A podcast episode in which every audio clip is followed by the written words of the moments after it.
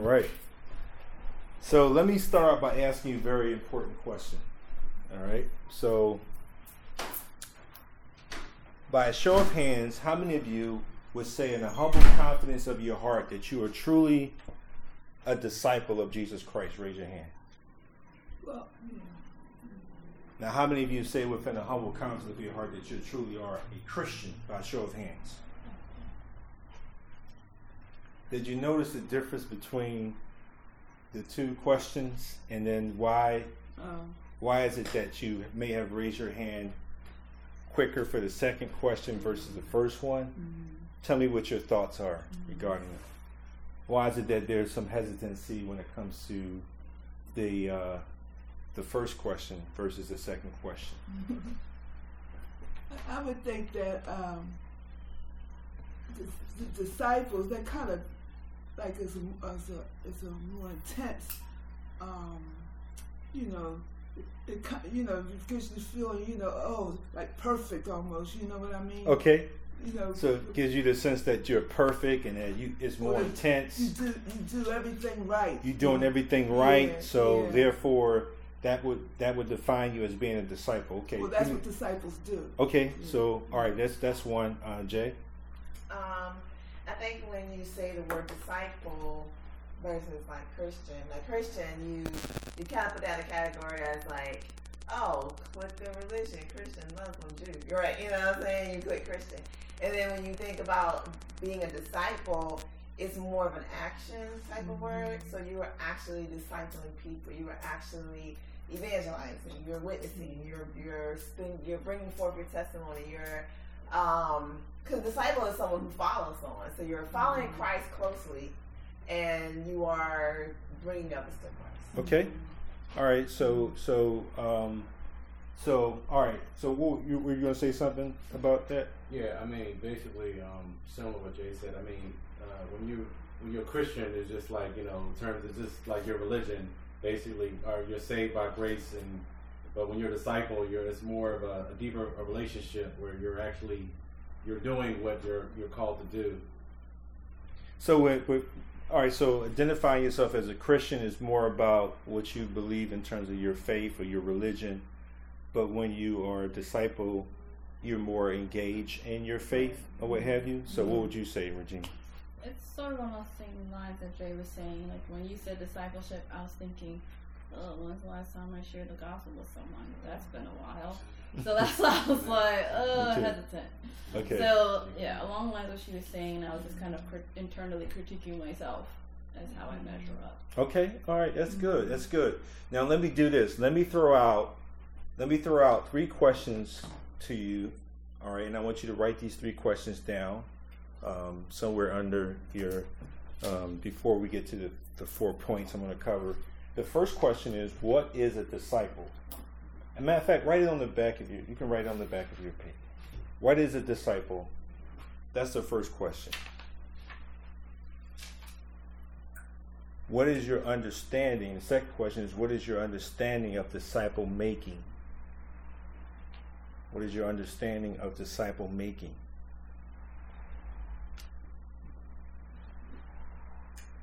So the first question is what is what is a disciple?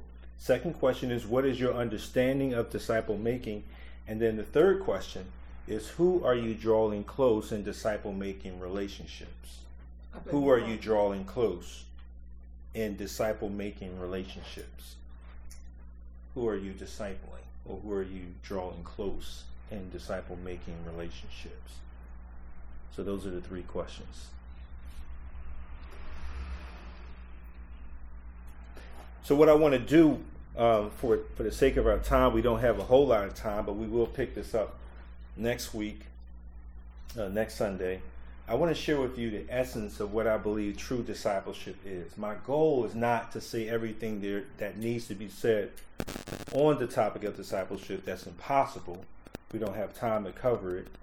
I simply want to expound on discipleship from the gospel according to John uh, when he called his first disciples to follow him. And I want to use this as a springboard into the topic as a whole. So, my heart is for us to understand uh, the nature of Christ calling on our lives as disciples of Christ. So let me start by uh, saying um, that there is really a hole in our gospel today. What is the hole in our gospel? Just take a wild, educated guess. What's the hole in our gospel today?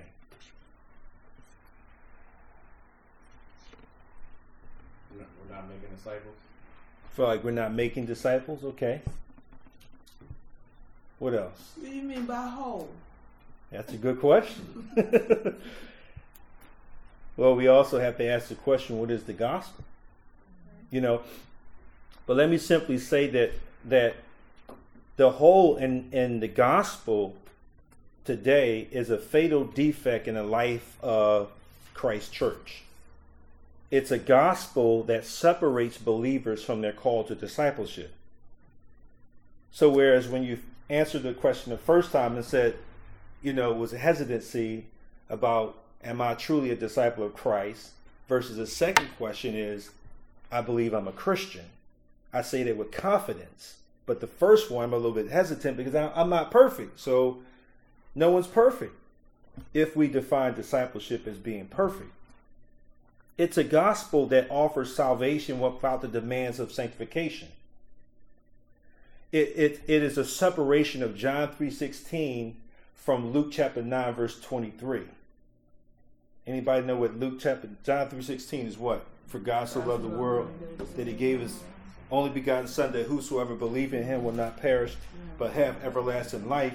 And we separated that passage from Luke chapter 9, verse 23, which says, If anyone desires to come after me, let him deny himself and take up his cross daily and follow me.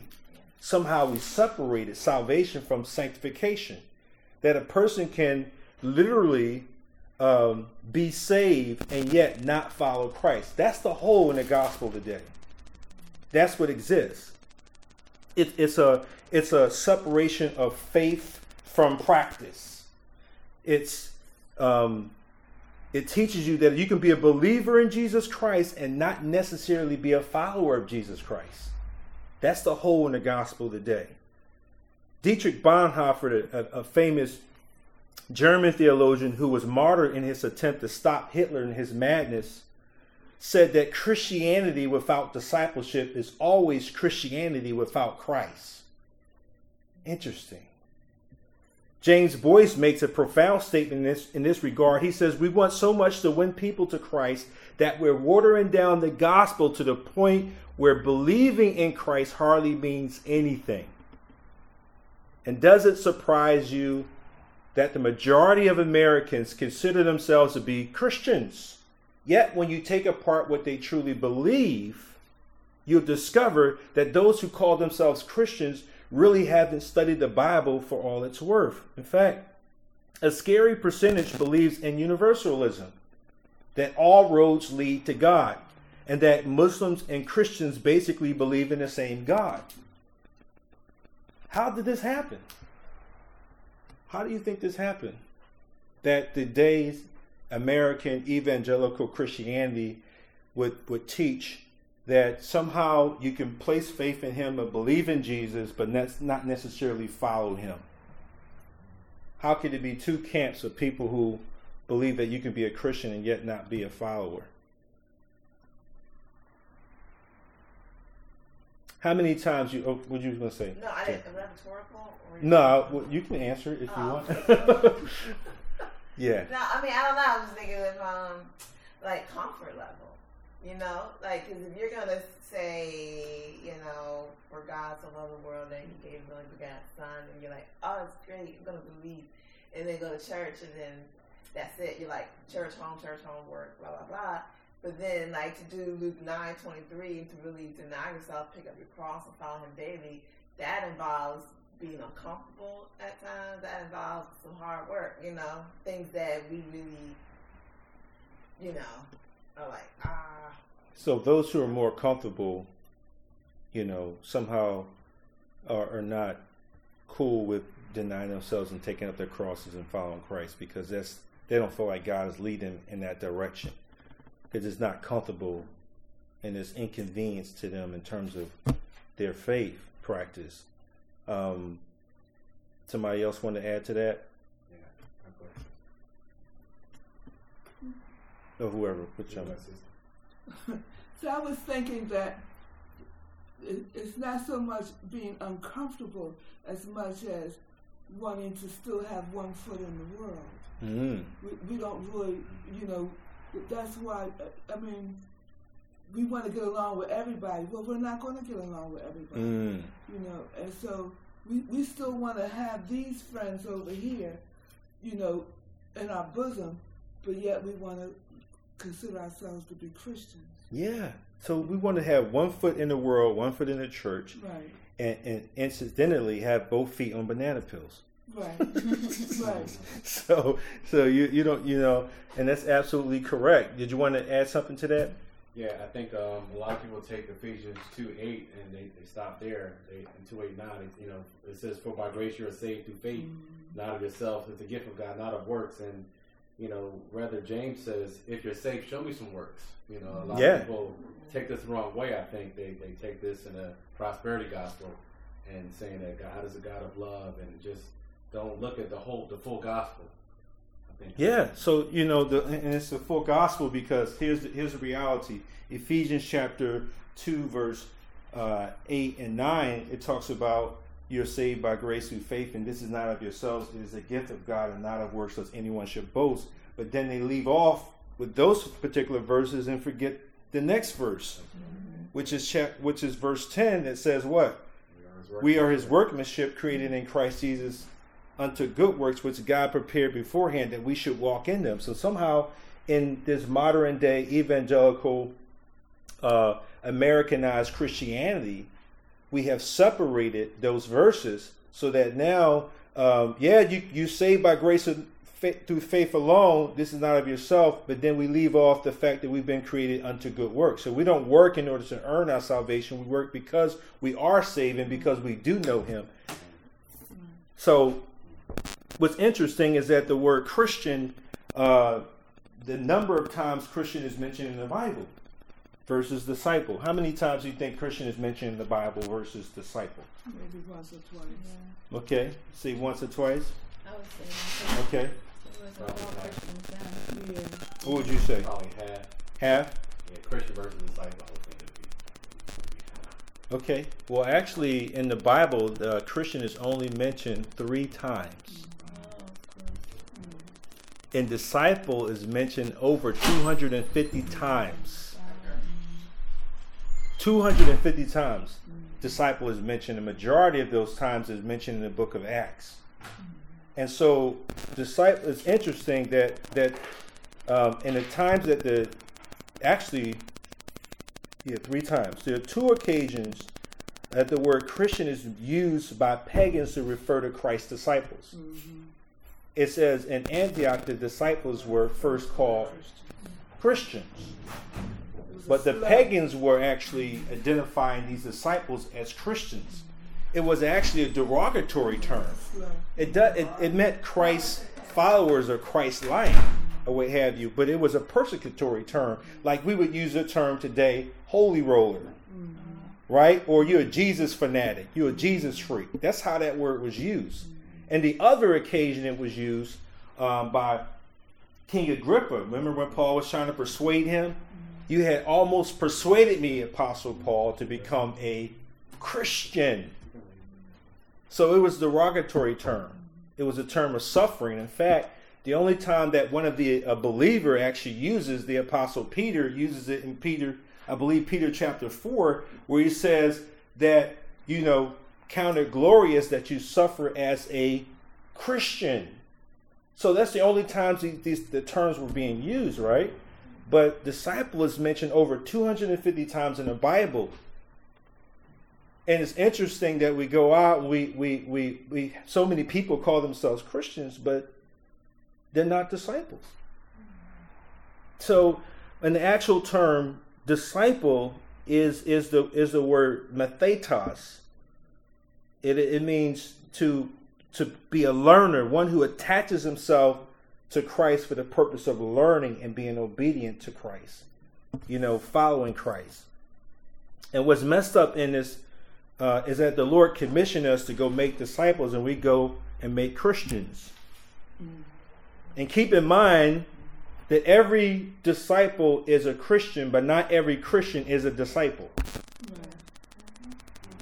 Wow, I know that's a little bit deep, but I'm going to unpack it. I'm convinced of Bonhoeffer's piercing words discipleship is free, but discipleship will cost you your life. So let's talk about what it means to be a follower of Jesus Christ. There are three, there are really four essential principles I want to unpack in defining a disciple or a true follower of Christ. The first one is a true follower of Jesus Christ responds by faith in the whole gospel of Jesus Christ. And what is that? The whole gospel of Jesus Christ. Now, look at verse 35. It says, The next day, again, John was standing with two of his disciples, and he looked at he looked at Jesus as he walked by and said, Behold the Lamb of God. Jump up to verse 29. What does it say? Verse 29. The next day John seeth Jesus coming unto him and saith, Behold the Lamb of God, which taketh away the sin of the world. So John is preaching the same message, right? Behold the Lamb of God who takes away the sin of the world. And then the Bible says in verse 37 that the two disciples heard him say this and they followed Jesus. Wow. How in the world did that happen? Why would these disciples leave John to follow Jesus? Why would John's disciples leave him and then start following Jesus? What would cause them to do that?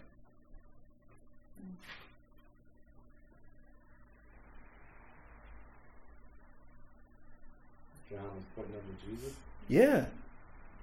And the Bible says faith come by what? Hearing, hearing and hearing by the word of God. And he, he kept preaching what? Behold, the Lamb of God. Right?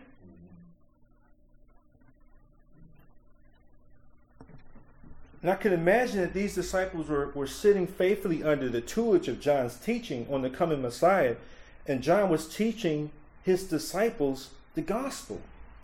But the question is, and, that, and that's why discipleship making or disciple making always begins with faith in the whole gospel of Christ. But the question is, what is the gospel? Let's try this, for example, one day. Ask a number of your friends, your Christian friends, what is the gospel? And you will be surprised on how many different versions of their understanding of the gospel multifaceted, right? But not everybody will come up with the same answer. You have some core tenets that you all believe and core tenets of that, but you have multiple definitions of the gospel. And yet, um, what John does uniquely opens up his book by telling us, the readers, where it all begins. He takes us back to where? he takes us back to, if you look at chapter 1, verse 1, he takes us back to the beginning. Mm-hmm. In the beginning, God.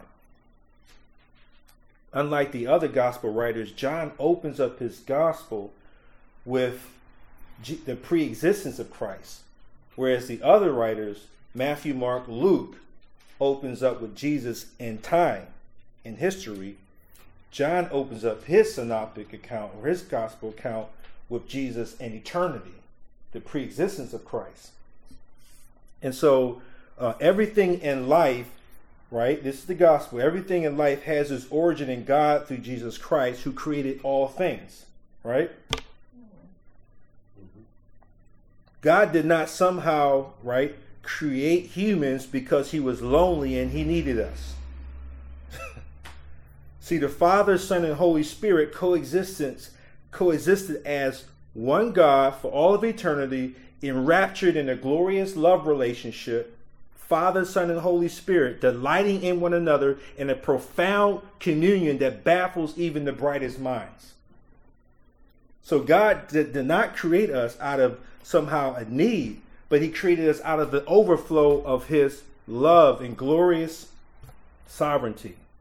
Look at how the Apostle John unpacks the gospel. He says that Jesus is what? The first thing he says that Jesus is the Word. Right? So nowadays, if you want to communicate with somebody, how do you communicate with family and friends? You communicate through what mediums? What are some electronic? What are some uh, Or media? phones Text, email, DM. Email, mm, Facebook, right? Instagram. We tweet people. Um, high speed internet, cell phone. Okay, face to face face to face contact. But the way God communicates us to us today is through His Son Jesus Christ. In the beginning was the Word.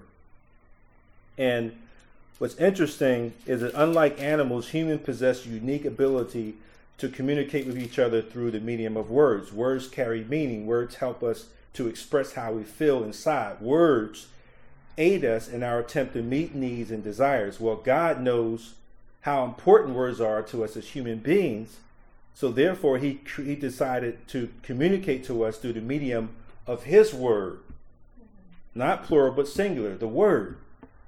When God revealed himself to Moses, he revealed himself to Moses in the form of fire right? The burning bush and the mountain that was set ablaze on fire. He revealed himself to Jacob as a wrestler as he wrestled with God. He revealed himself to Elijah as a small, still voice. He revealed himself to Joshua as a captain of the Lord's army.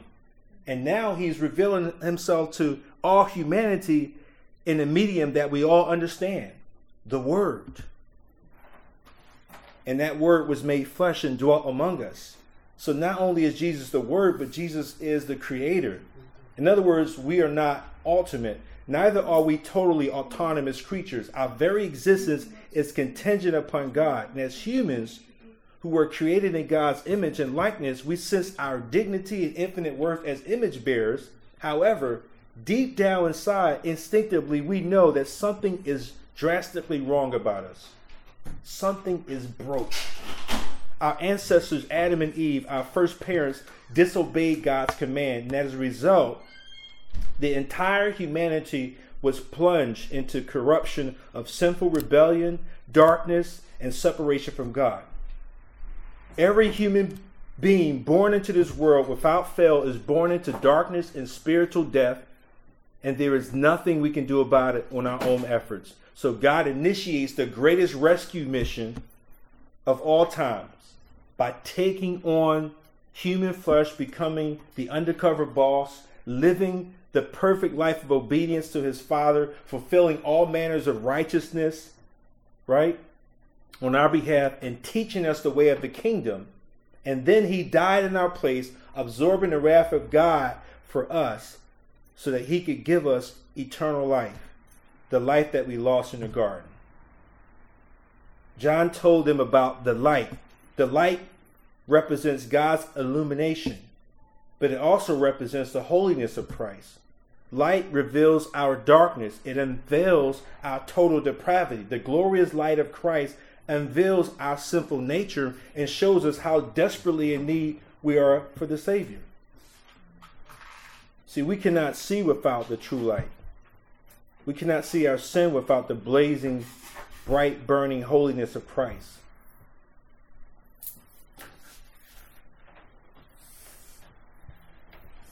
And when Peter saw this in Luke chapter 5, he was exposed to the nature of Christ when Christ told him to cast his net on the right side of the boat, and he caught so much fish that it overwhelmed him to the point where said Peter just fell at Jesus' feet, said, Lord, whoa. He said, Lord, depart from me. I'm, I'm, I'm a sinful man. And it was in that moment Jesus says, Don't be afraid. From now on, I'll make you a fisher of men. So discipleship begins with an understanding and appropriation of the gospel of Jesus Christ, the full gospel of Jesus Christ, not the one with the hole in it. Not only did John testify that this that Jesus is the light, that he's the life, but he's the word that was made flesh, and God is so serious about his communion with us that his very word became flesh and blood, that he tabernacled among us, and we beheld his glory, the glory of the only begotten Son of the Father, full of grace and truth. Right? he testified not only that, but that Jesus is the Son of God, verse 34. John also preached repentance. And nowadays, preachers are preaching the gospel without repentance. Just slip your hand up, walk down the aisle if you want to be saved, or you just say the sinner's prayer. And so many people say the sinner's prayer, and then what happens to them afterwards? Well, they might join the church, become a member, but then they won't follow Christ. In fact, they have a it's a, it's a defect in their understanding of, of the gospel because you really cannot, you know, um, believe in Christ and yet not follow him. It's not possible. And I'm not talking about perfectionism where a person has to be perfect, but if you genuinely have a real relationship with Christ, belief and following is two sides of the same coin. You can't separate you know, belief in Christ from following Christ. And so people have tried to do that. So not only did he preach about Jesus being the Son of God, but he had an epiphany in this moment. He says, Behold the Lamb of God who takes away the sin of the world. And when John the Baptist preached about the Lamb of God, it was understood in Jewish culture to mean that Christ became the ultimate sacrifice of atonement for our sinful rebellion against a holy God that God applied the blood of the Lamb to the doorposts of our lives so that the death angel would pass over us. It was a close call on our part. See, the whole gospel of Christ entails accepting Christ as prophet, priest, and king. Yet we have neatly packaged the gospel into a gospel tract or tucked it away on the tail end of a sermon or a Good Friday service but the problem is, people want the priest to save them from hellfire, but they don't want the prophet telling them the truth, and they don't want the king reigning over their lives.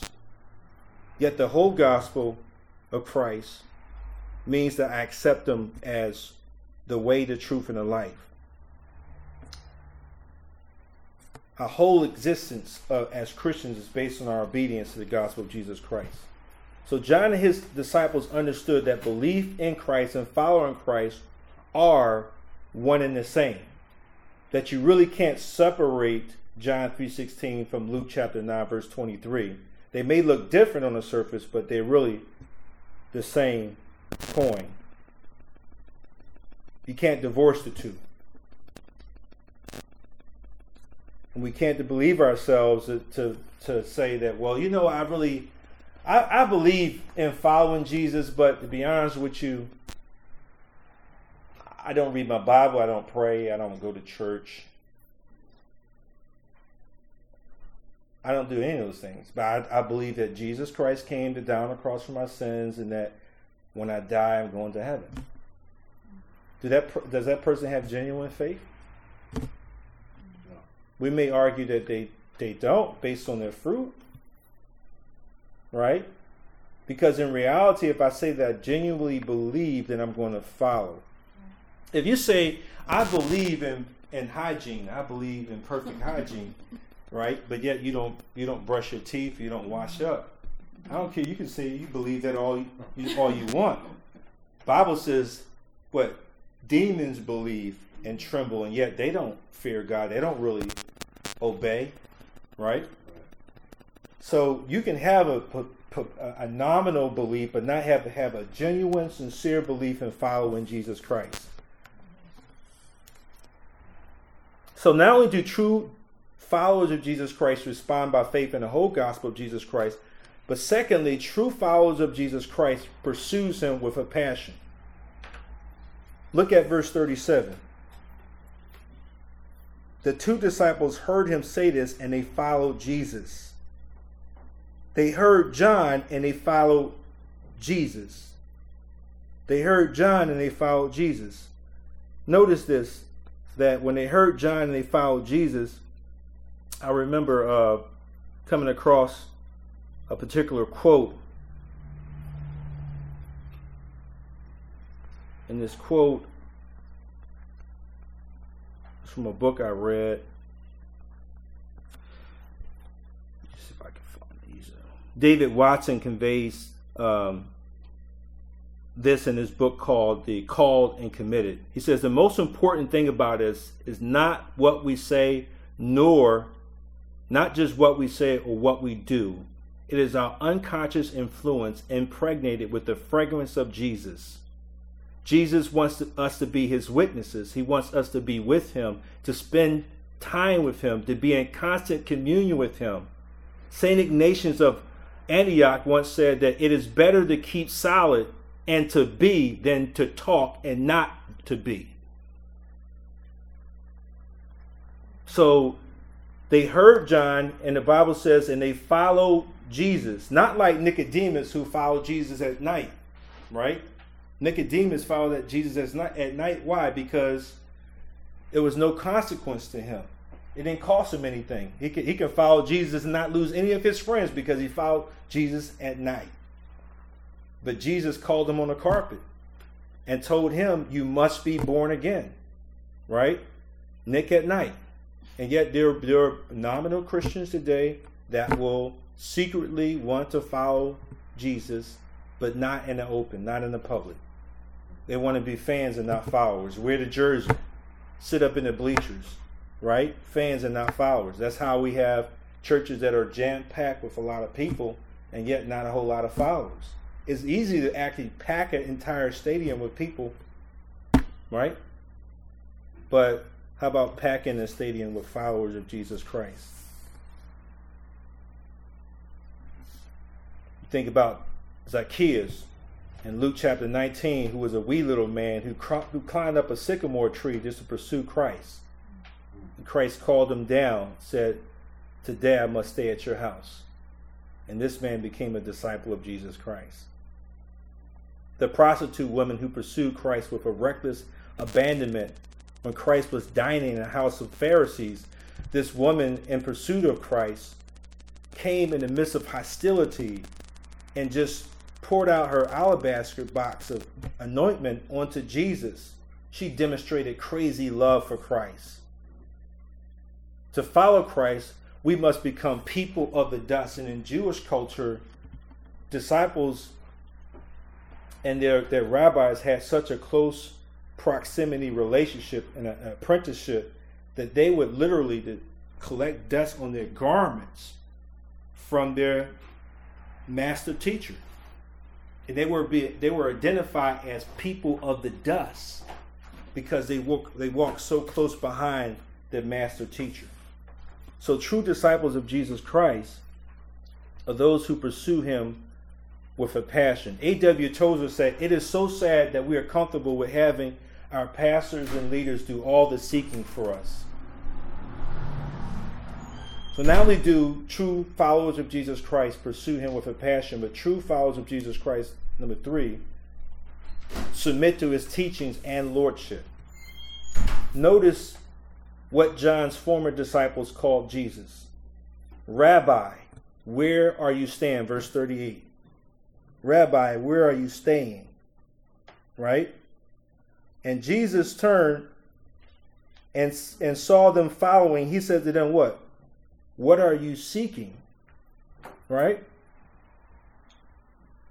See, the word rabbi was a, was a title of the highest respect given to the Jews by those who were to interpret the law to the nations so that they understood what God expects of his covenant people. To be a follower of Christ means that I walk and talk and act like Jesus, and this is expressed in our obedience and our love and our servanthood and our suffering and in our sacrifice. In a very real way, we're allowing Christ to live his life through us, through obedience. Look at John chapter 8, verse 31. Somebody, somebody read that verse for me.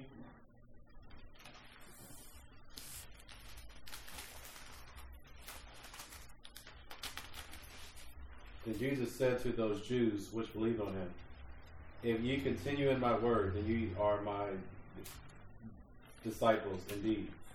If you continue in my word, if you abide in my word, you are my disciples. And what that simply means, if you take up residence with me, with me, if you take up residence in my word, if you take up residence in my presence, you are truly my disciples. If you abide in me, that when those disciples left John, it was a 10th hour. which means that they were not planning on going back home. This was it. They asked Jesus a very important question Where are you staying? Because we don't want to go back. We want to stay where you're staying. And Jesus said to them, What? Come and see. So, obedience, abiding in his word. Not only that, um, and one of the greatest examples of obedience to the call of following Christ is seen in Mark's account in, in uh, Mark chapter 2, verse 13 to 17, when he called Levi to follow him. He was at the tax collecting booth and he was sitting there and he was doing business, and all of a sudden Jesus comes over to him and says to him, Matthew, follow me. Just like that. The guy gets up from the money and gets up from his profession and leaves and follows Jesus. That's powerful. That's very dramatic. In fact, that's a testimony to the absolute, direct, and unaccountable authority of Christ. If Christ were to walk up to you right now and says, Follow me, would you do it? Questions in our minds, we would be like, Well, where are we going? Right? Not only was it obedience, but it was also love that was expressed in following Christ. By this, all men will know you are my disciples by your praise and worship. By this, all men will know that you're my disciples by your church attendance. By this, all men will know that you're my disciples by your tithing. All those things are important and they're part of discipleship. But by this, all men will know that you're my disciples by your love for one another. It's a shift from self centeredness to Christ centeredness. Paul says, For me to live is Christ and to die is gain. He says in Colossians chapter 3, he says, it, is I have been crucified with Christ. It is no longer I who live, but Christ that lives in me. And the life which I now live, I live by what? Faith in the Son of God who loved me and who gave himself for me. Then in Colossians chapter 3, he says, For you have seek those things which are above where Christ is seated at the right hand of God, right? For you have died, and your life is hidden with Christ in God. When Christ, who is your life, appears, you will also appear with him in glory, which means this is no longer about you. When he says, deny yourself and take up your cross and follow him, this is not about you anymore. This is about Christ, right? So it's it's obedience, it's love, right? It's it's it's genuine uh, discipleship is genuinely uh, living in community with other Christ followers. It's moving from independence to interdependence. And I was learning during my discipleship training classes with Dr. Ed Gross. that had guy gave me some giving me some valuable lessons. And he said one of those lessons was to just slow down, pay attention to what's going on around me. Pay attention to what matters most. Spend more time with your mother and your nieces and your nephews. This is discipleship 101. Discipleship is love, obedience, it's servanthood, it's suffering, but it's also sacrifice. What profits a man if he gains the whole world and loses his own soul or be cast away? So when Jesus turned and asked these two, disciples, What do you want? What was he asking them? He was asking them their DTR. You know what their DTR is? Define the relationship. You know, when you're dating someone, you ask them a DTR. What, define a relationship. What, what's, What's your DTR? What do you want? See, fans are fascinated with Jesus but don't want to submit to his lordship. They want all the benefits of being saved without the commitment. Fans say to Jesus, hey, uh, why don't we move in together? But they don't want to no they don't want to exchange any vows of commitment. There's a satire magazine called The Door, and it suggests that unmarried couples living together should take the following vows. I, John, take you, Mary, to be my cohabitant, to have sex with and to share bills with. I'll be around while things are good, but I probably won't be if things get tough. If you get a cold, I'll run to the drugstore to get some medicine for you. If you get sick to the point where you can no longer meet my needs, then I'll have to move on. Forsaking many others, I'll be more or less faithful to you for as long as it feels good to me. And if we should break up, it doesn't mean that this wasn't special for me. I commit to live with you for the, as long as this works out. That's in a book by uh, not a fan, uh, Kyle Idleman. So not only do true followers of Jesus Christ submit to his teaching and lordship, true followers of Jesus Christ are compelled to make other disciples for Christ. Notice how Andrew is so excited in verse 40 about his relationship with Jesus that he tells who? Okay. One of the two disciples who heard John speak and followed Jesus was Andrew, Simon Peter's brother, and he did what? He first found his own brother Simon and said to him, We have found the Messiah.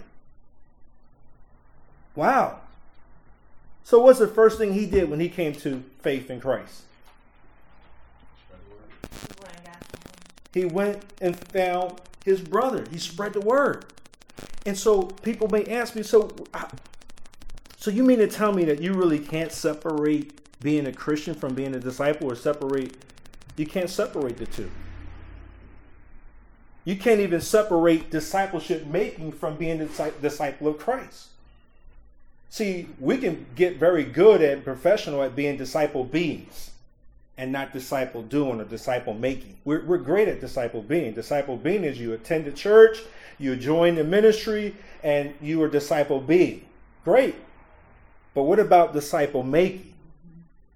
And the first thing that happened with, with Andrew, he felt compelled to tell his own brother about. I remember when I first came to Jesus Christ as my Lord and Savior, I really had a desire for God to bring my family to Christ. And I, and I recall very vividly that you know, my family did not know him. And so I began to pray and I the Lord, you know, revealed to me, I want you to get them all Bibles for Christmas. And so I got them all Bibles for Christmas. And I knew exactly what they was going to do with those Bibles. It was going to collect dust and whatever. So they opened up the Bible, unwrapped it, and saw it was a Bible. Oh, thank you. Put it mm-hmm. aside. Mm-hmm. But you know what comes after that Christmas, right? Easter. And so I've been praying for God to bring my family to the church, and God brought a few of them out to the church at this point.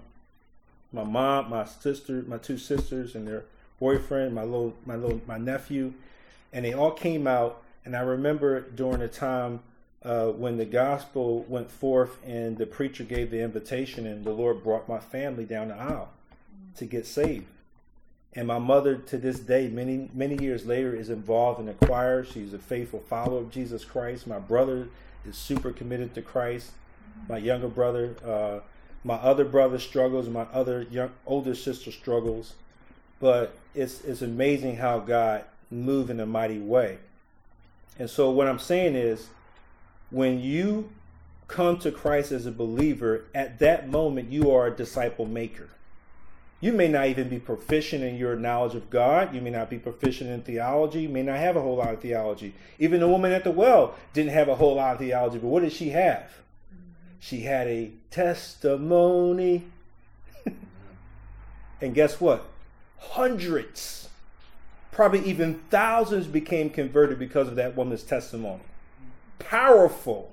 She didn't have a whole, matter of fact, her theology was off based on John chapter 4. But because she came to know the Messiah at that point, she said, Come see a man who told me everything I ever knew. Could this be the Messiah? And droves of men come out to see who this Jesus is. And they uh, not only believe because of the woman's testimony, but because of Christ himself. So it's amazing. You don't have to have a whole lot of proficient knowledge to be a disciple maker. You can just have this incredible ability to influence even through your testimony.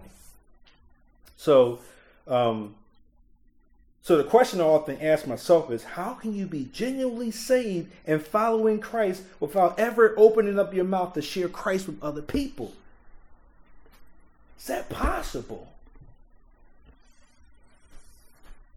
A.W. Tozer said the only disciple, only a disciple can make another disciple.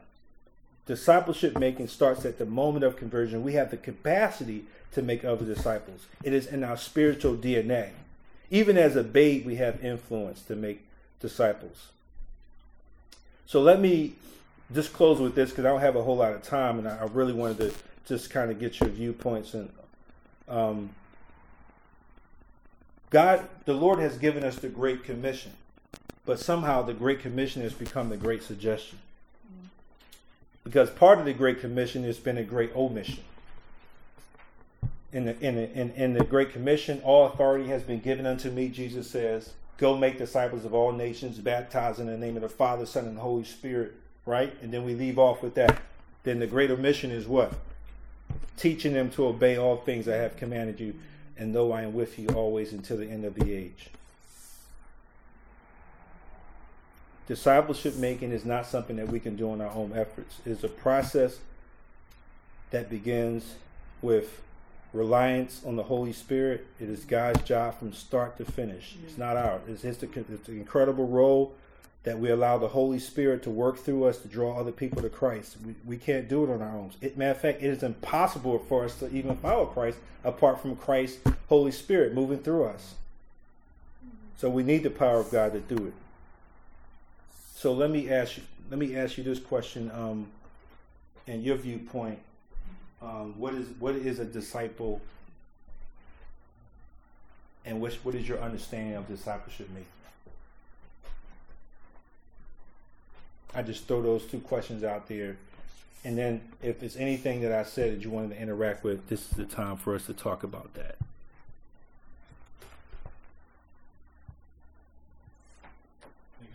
So the question is, what is a disciple, and how do we make disciples? I think a disciple is basically someone that does their, you know, really strives, really does their ultimate best to really follow God. You know, you know, give it all. And just like you said, you gave an analogy about hygiene. If you really believe in hygiene, you're going to wash, you're going to brush your teeth. So you know, even like lately, you know, it's funny talk about hygiene. I started brushing my teeth. I was only doing it once a day. I said, you know what, we gotta do it twice a day. And I, I, and I got my family doing it twice a day now. I'm like, you know, because we gotta have good, good teeth. You know, we gotta. Yeah. I, so much, you know, so I talk about that. hey, we gotta really do better about this. So, um, you know, like really strive to grow and strive to uh, learn more about God and strive to just not stay where you are, you know, um, as a disciple, and and also, you know, helping out other people, mentoring others, whether um, you know, it's a coworker or somebody you could find some find the people. I think you said you had a barbecue at your house one Saturday. You had people come over. I remember you gave this testimony, and some, you know, things like that. Just just finding ways to spread God's word with people. Mm. Thank you, Alfred. That's that's powerful. You know, so yeah, you got it. If you really believe it, you're gonna do something about it. If you truly, genuinely believe it, you know. What else? Anybody else? Um, you don't have to answer the question, but just anything that kind of stuck out to you about um, what we covered so far. Or is an aha moment for you, or whatever? Yeah. Well, I don't. I, I don't. Um, well, I was going to answer first. That's fine. Um, but I just wrote down um, two scriptures. So for the first one, because you asked us to write down those questions down before, what is a disciple? And I wrote down Luke 9 23. Okay. Um, about denying yourself and picking up your cross. You know, kind of just picking back off of uh, you know what he was saying about just someone who was just closely following after God and and doing what they believe. Um, and then, what is your understanding of disciple making? I wrote down the scripture you have first, I mean, John 1, uh, just 35, 37, how when, you know, they heard John talk about Jesus, mm. they stopped and they followed him. Mm. So that's disciple making, like someone who is speaking about Christ, pointing others to Christ, being mm. their road sign, like, look, it's all about Jesus, mm. and you know, just just having Christ transform them, you know. Wow, that's good. Thank you, thank you, Jay. Anybody else? So, um, so my heart has always been for discipleship, you know, and my I just really pray that that um that we would become uncomfortable. One question that um, I, I ask you all, and also directed towards myself is um, who are you drawing close to in discipleship making relationships? You know, you don't have to ask answer the question, but I want you to, to think about that because that that question shouldn't be rhetorical, right? That should be something that we should be thinking about and praying about. How can we engage in in people who need to come to know Christ? You know, and next time we get together, we're going to be talking about the difference between decisional evangelism and discipleship evangelism.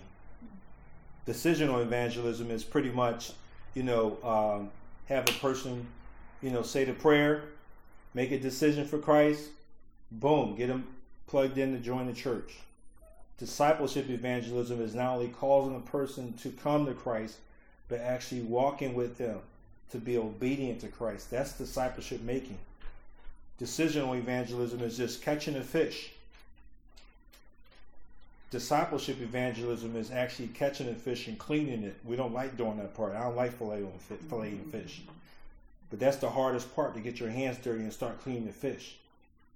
So I just, you know, encourage you um, to come out next next Sunday as we uh, do the second part to this series as we talk about the uh, the effectiveness of being a disciple of Jesus Christ. Um, I do have a couple books that if you ever want to get started with um, the topic, uh, Discipling by Mark Dever and Not a Fan by Kyle Idleman. Um, these are two books that I would say heavy hitter books on discipleship from a very practical standpoint. Uh, so let's go ahead and close out in the word of prayer because we are out of time. Um, unless anybody had any other questions, but we can talk afterwards if you have any other questions. Father, we thank you and we glorify you, Lord, and we lift you up. We thank you so much, Lord God, for your infallible word. We thank you, God, for your calling for us to make disciples who make disciples who make disciples. Make us uncomfortable, Lord God, so much so that we deny ourselves and take up our crosses daily and follow you. That we would do what Andrew did. That he first found his brother and brought him to Jesus. God, I pray that you'll place people in our heart that we need that needs to come to know who you are. And I pray, Lord, that you'll help us not to uh, walk away without being transformed by your words. We love you, we thank you, and we pray all these things in the mighty and wonderful name of Christ. Amen. Amen.